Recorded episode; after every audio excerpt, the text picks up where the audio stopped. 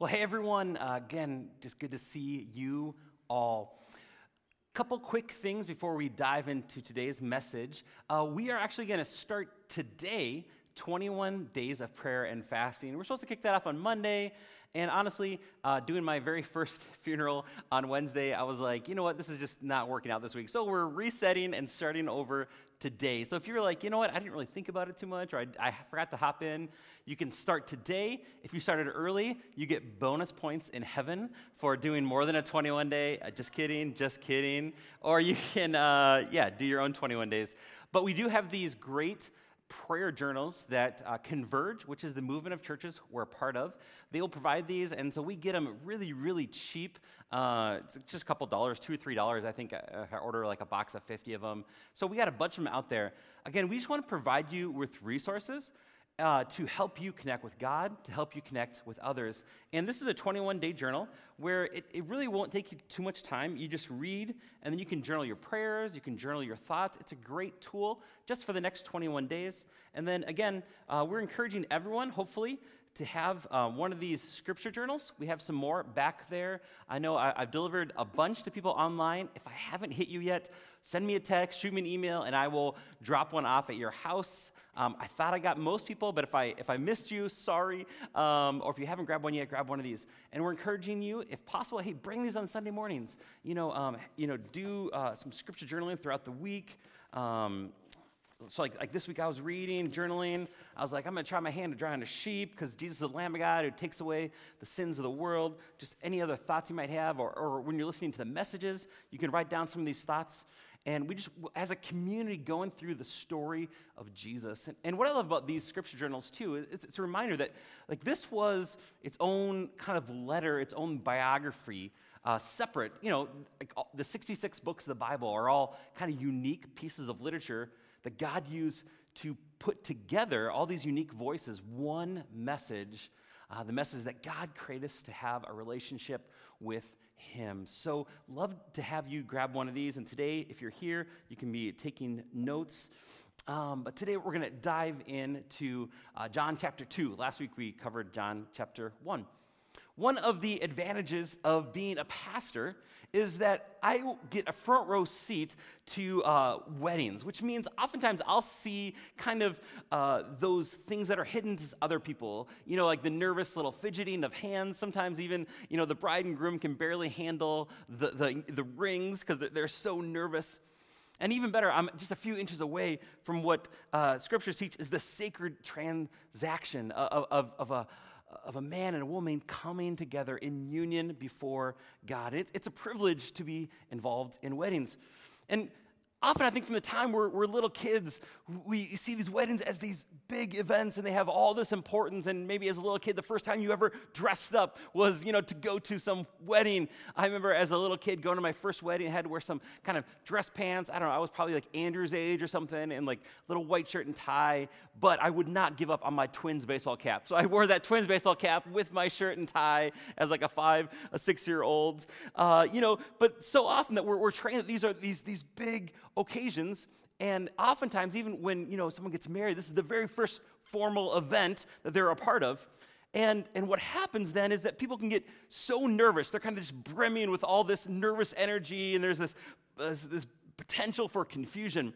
And perhaps maybe those of us who are married, you remember your wedding day and you know all the gamut of emotions that you were feeling on that day, nervous, excited, sweating, maybe just, you know, so joyful, so happy. And as we turn today in, in our Bibles to John chapter 2, we're going to read about a wedding. And those same emotions, those who are married felt, I want us to know that those same emotions can carry over to this little wedding in Cana of Galilee in John chapter 2. And in, in this culture, in first century uh, Palestine, first century Israel under the Roman Empire, uh, the, the wedding celebration was considered the most grand event in anyone's life. Oftentimes, it was kind of the one and only chance that you had to be the center of attention. Sometimes, even in, in Jewish weddings, like the bride and groom would have crowns for a week and they'd get to kind of issue orders, and it was all about them. And this is this one time, maybe they're getting their whole family together to feast and they don't have to work. And, you know, in, in a culture where most people were living kind of quote unquote paycheck to paycheck, you know, not sure where they're going to get their next meal from, you, you know, uh, not very wealthy. There really was no middle class back then. This was kind of a bright spot in their kind of dreary everyday lives.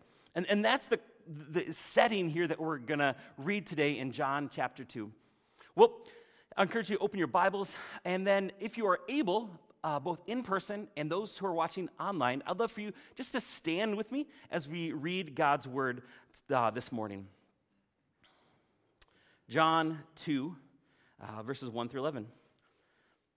On the third day, there was a wedding at Cana in Galilee, and the mother of Jesus was there. Jesus also was invited to the wedding with his disciples.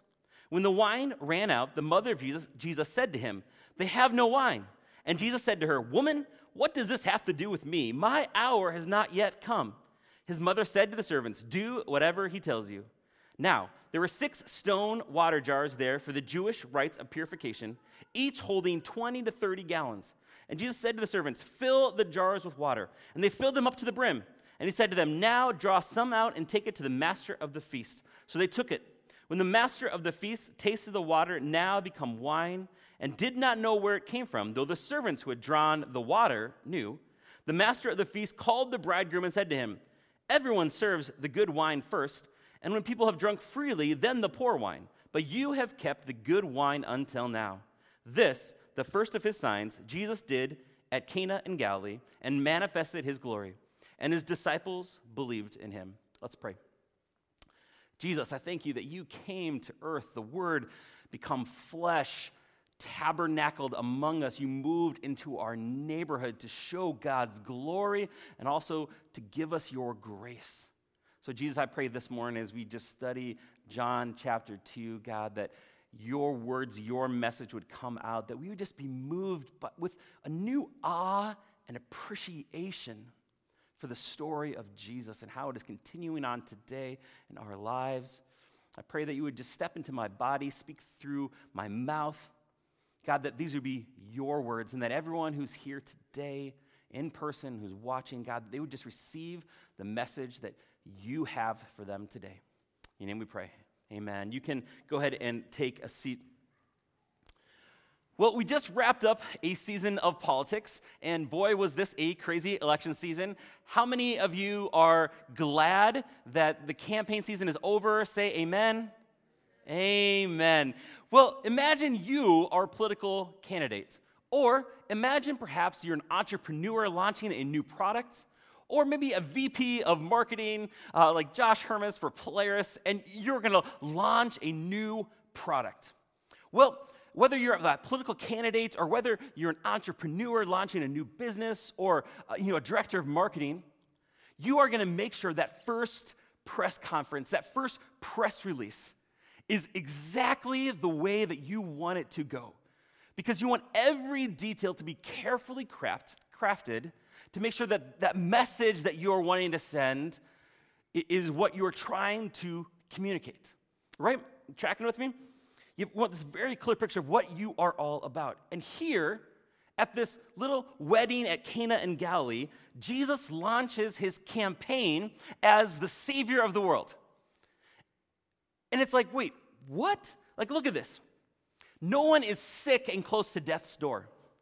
No one is demon possessed. No one is starving in need of some food. No one is blame, uh, lame or, or blind in need of some healing. And yet, this is Jesus' first miracle.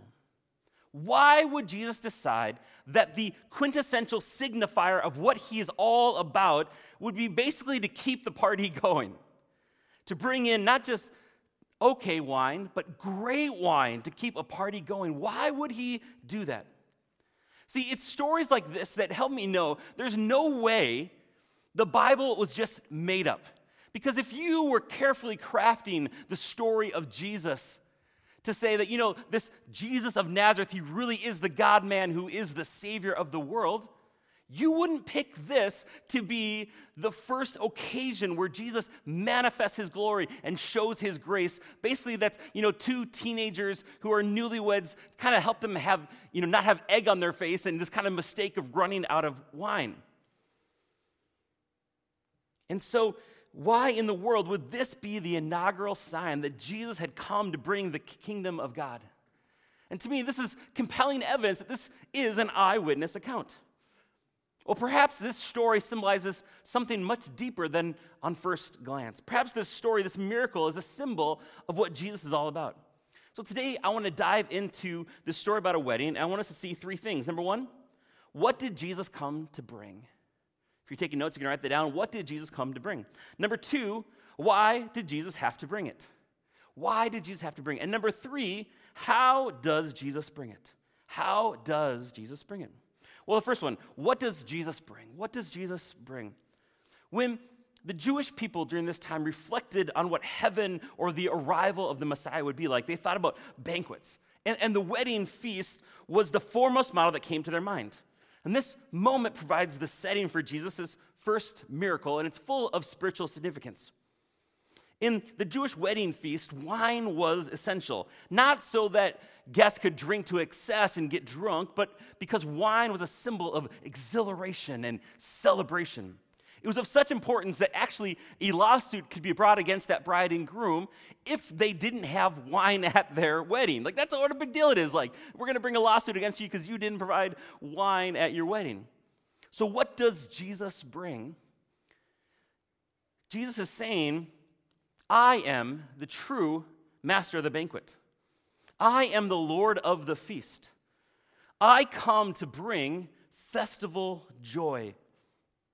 Yes, there is going to be pain and suffering both for me and my followers, but that's just a means to an end. This is the end. I come to bring life and festival joy. That's why this is my first sign. And John's emphasis is on the quality of this wine and its timing.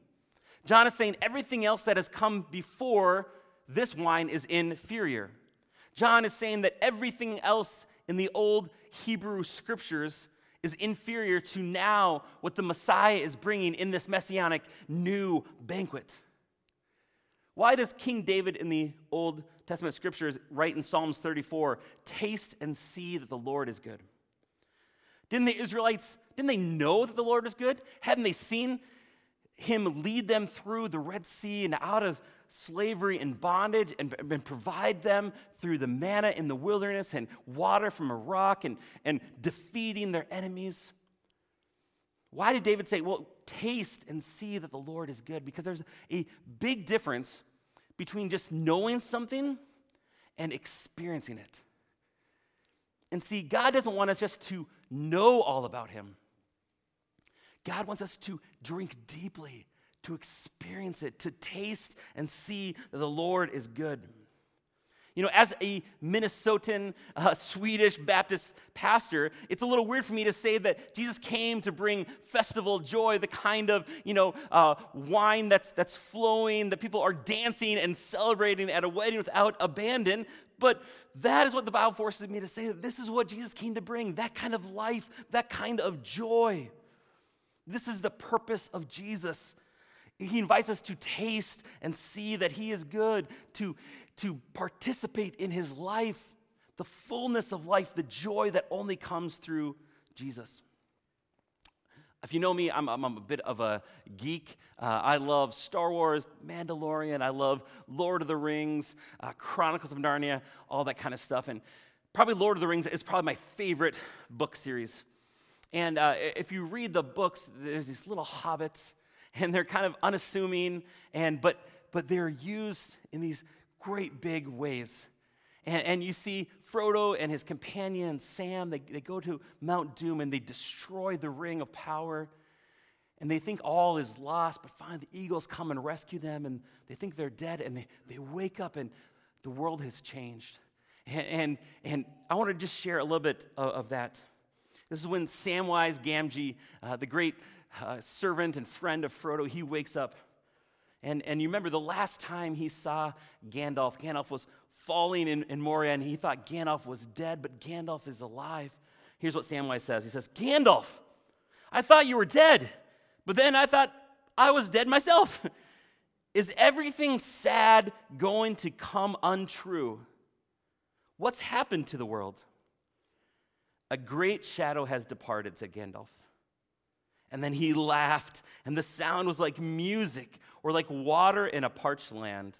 And as he listened, the thought came to Sam that he had not heard laughter, the pure sound of merriment, for days upon days without count. That is what Jesus is going to do. Jesus isn't just going to take us away to heaven when we die. The Bible tells us that Jesus is going to bring heaven to earth, that every tear will be wiped away, that everything sad will become untrue. That's what Jesus came to do. He came to bring true festival joy, wedding, celebration type of joy as well as uh, literature like The Lord of the Rings. I, I, like a lot of classic literature, sometimes Russian literature. There's a passage from the Brothers Karamazov by uh, Dostoevsky, and here's what one of the brothers says, and I think this, celebrate, this uh, illustrates the point very well. He says, I believe like a child that suffering will be healed and made up for, that all the humiliating absurdity of human contradictions will vanish like a pitiful mirage like the despicable fabrication of the impotent and infinitely small Euclidean mind of man, that in the world's finale, at the moment of eternal harmony, something so precious will come to pass that it will suffice for all hearts, for the comforting of all resentments, for the atonement of all the crimes of humanity, for all the blood that they've shed, that it will make it not only possible to forgive, but to justify all that has happened at the end of the story, those will be such joy. The suffering that we've experienced will seem like just a couple bad nights of sleep. The joy will be so overwhelming. Jesus says, I am the master of the feast. I've come to bring joy. That is why this is his first sign. That's what he came to bring. Well, why did he have to bring it? You look around today, and our world is so broken. I've talked to many pastors and, and followers of Jesus who are a few decades down the road from me, and without fail, almost everyone says that this is more divided as a country, as a nation, as a big C church than they've ever seen before, even more than the 60s and social uh, uh, rights and all these different movements are right now because of social media that really we, we live in these echo chambers. We're so divided. And, and, and we see Christians attacking each other. And, and we look around at the world and you see so much suffering, so much death due to disease. I mean, a million people will die simply because they don't have access to tuberculosis medicine that we, that we have in the West. Like, we see trafficking going on around the world. We see such brokenness. And the Old Testament scripture says there's a reason for that. That we were created to be in this relationship with God, and we first existed in this, what's called shalom, which is perfect harmony with both God and man and nature. But when we chose to rebel against God, we, we chose to believe that God was holding out on us, that we knew better than God. And so we kicked him off the throne and we put ourselves on the throne and said, you know what, I can take it from here, God.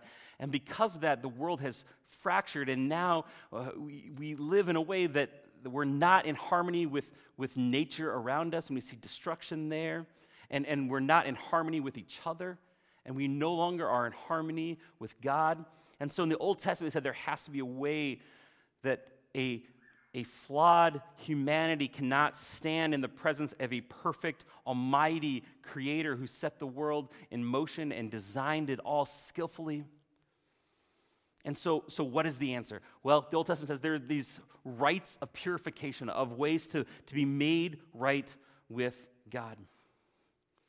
And in this culture, they had what's called a shame based culture, where it was more uh, uh, of, of the group versus the individual, and kind of your honor was at stake. And this young couple running out of wine would have been facing some severe guilt and shame. But Jesus comes, and in this miracle, he rescues them from that.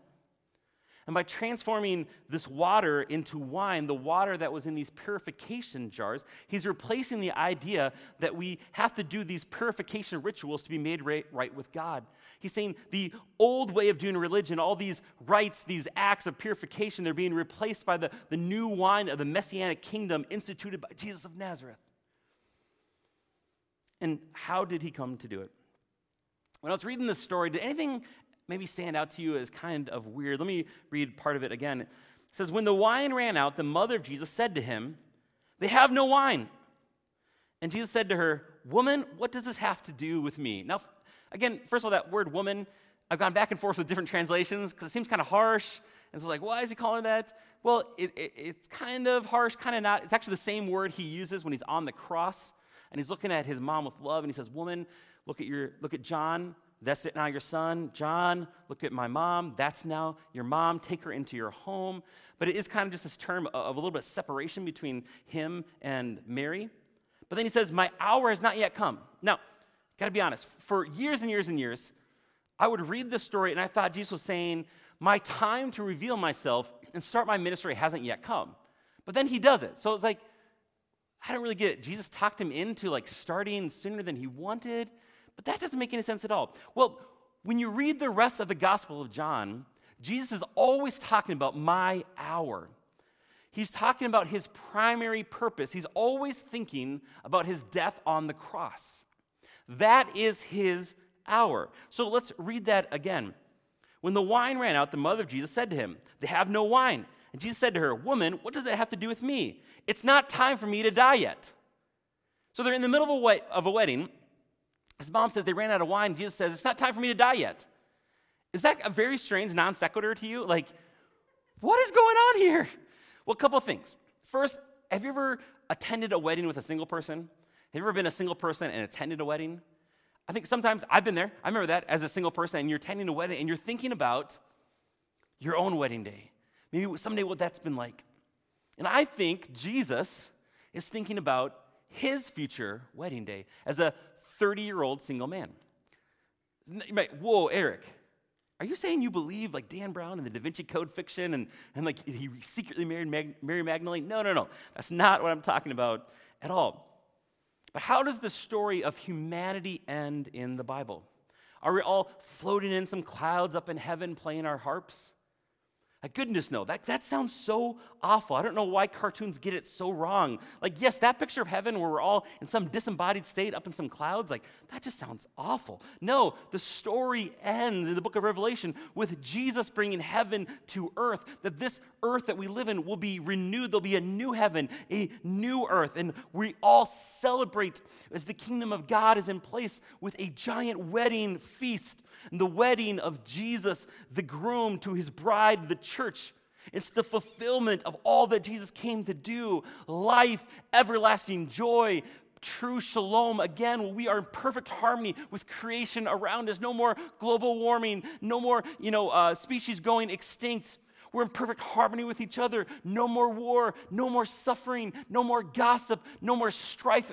Perfect harmony with God that, that we are, the gates of the city are open and we're able to, to be in community, perfect community with God and each other and nature and everything we love about this world is perfectly restored.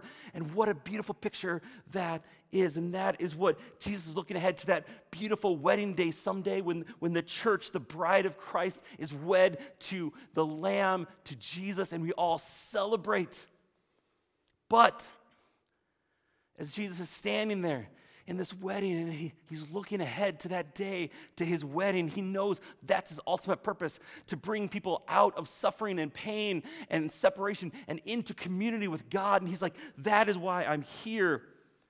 But to get to his wedding and that celebration, he knows he has to go through the horrible death on the cross first.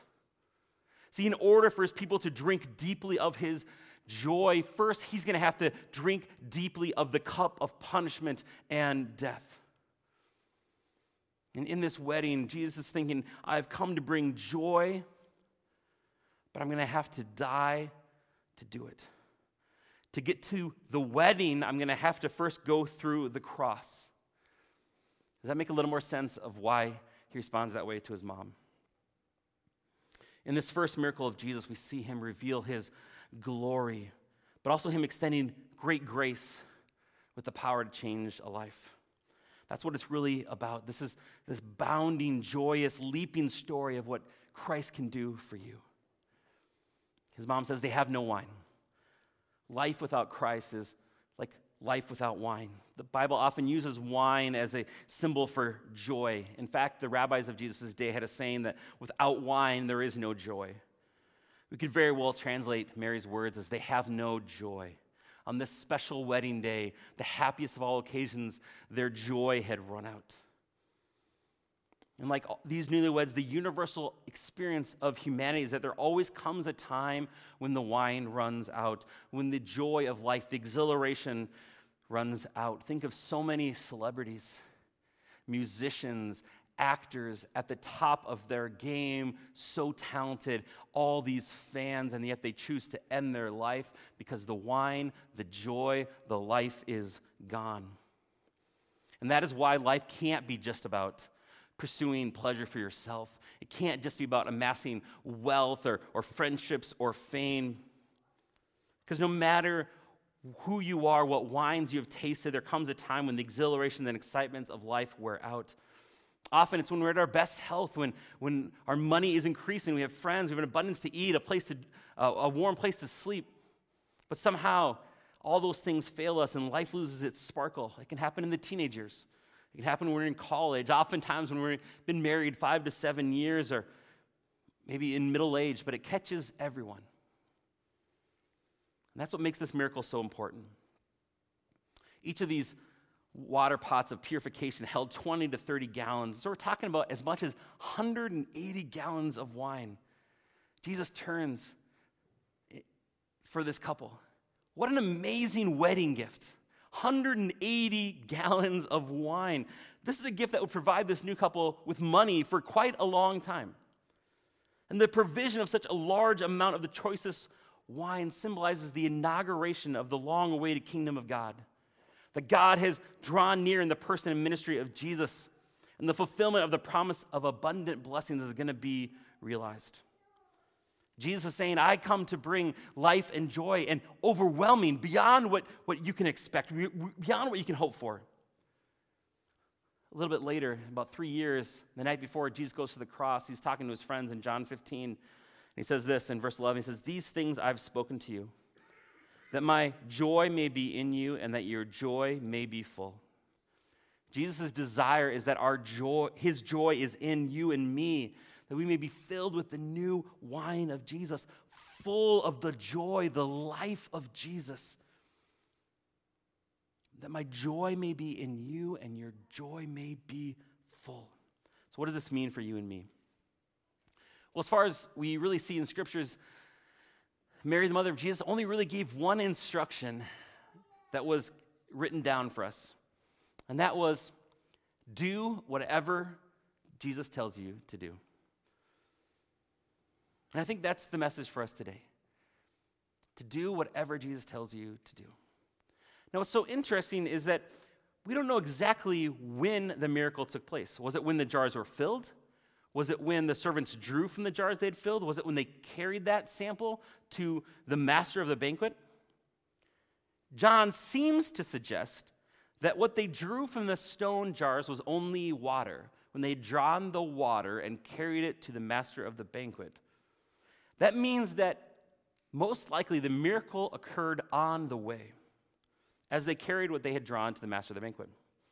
The obedience of the servants and their faith in Jesus played an important part in this miracle. See, that miracle you're waiting on might be happening on the way.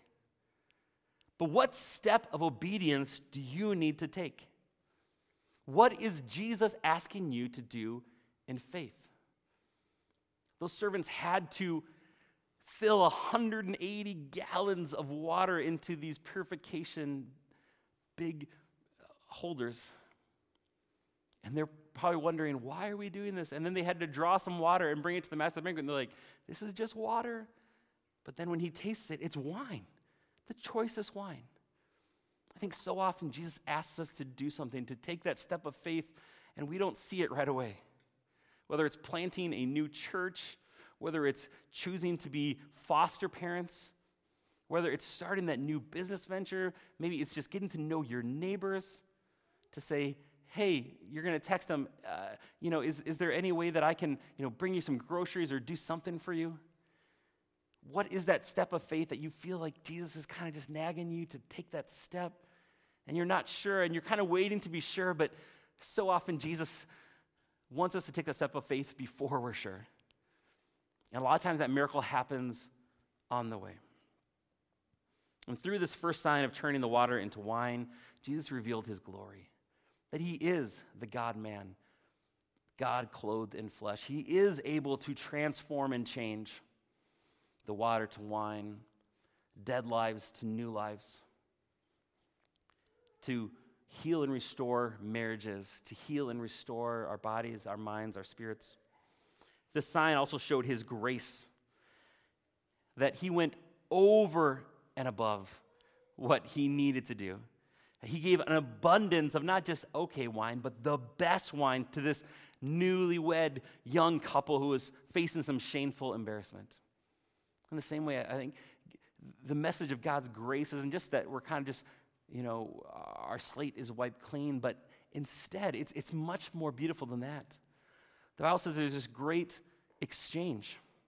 That not only are we made new and wiped clean, but the resume, the righteousness, the Bible says, of Christ is credited to us. And I don't understand that. That God looks at us, He sees all the amazing things that His Son has done, that gets credited to us. We aren't just wiped clean, but we get the resume of Jesus. How amazing is that? That's what grace means. And through Jesus revealing His glory and His grace, John tells us that His disciples believed in Him. Today, He's asking, Do you believe in me? And we can't overlook the context as we wrap up today. It was a wedding. It was a wedding. The Bible ends with the story of the wedding. The bride is the church, and the groom is Jesus. Do you believe in Jesus? You are invited to be united with him, and someday, at the end of the story, heaven comes to earth, and there's a great wedding feast where his joy flows freely, where all the wrongs are undone and every tear is wiped away, and we are living in perfect shalom, perfect peace and harmony with nature, with God, with each other. I invite the worship band to come up and close us in one worship song.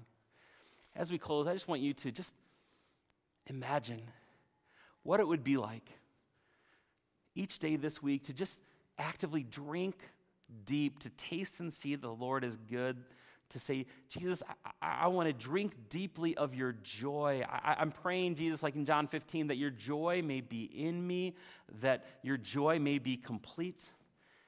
And I know it can be so hard to experience joy in situations like this with COVID and, and the uncertainty and division.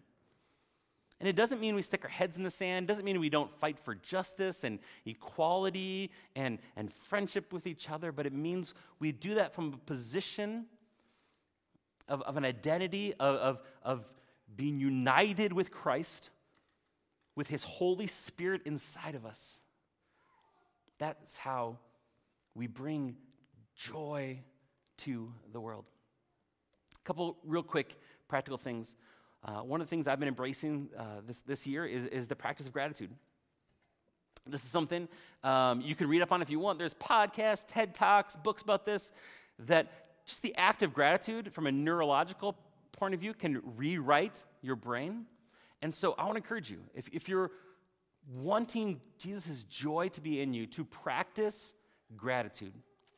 Uh, starting today, I'm going to take a 21 day fast from social media uh, just so that I can practice joy. And one of the things that's so important to me is I wake up and I need to read scripture, and then I just journal some of my thoughts, and then I, I write gratitude. And, and I just say, here are things I'm grateful for. You know, I'm grateful that so far, my family, we've been very healthy the last 12 months, healthier than we've ever been. Praise the Lord. Uh, I'm grateful for that. I'm grateful that I have enough to eat. I- am grateful that, you know, we're able to do these things. Uh, you know, hey, I'm grateful for the stimulus money. Uh, you know, I'm grateful for these different things. Because if we practice gratitude, it really rewrites our brain, especially first thing in the morning, not filling it with news, whether that's MSN or Fox or CNN not filling it with social media. I'm not saying you have to fast social media the next 21 days, but maybe you want to take a break. But at least don't start your day that way. And then as you practice gratitude, that will really help you to experience more joy. Uh, practice some stillness, some quiet.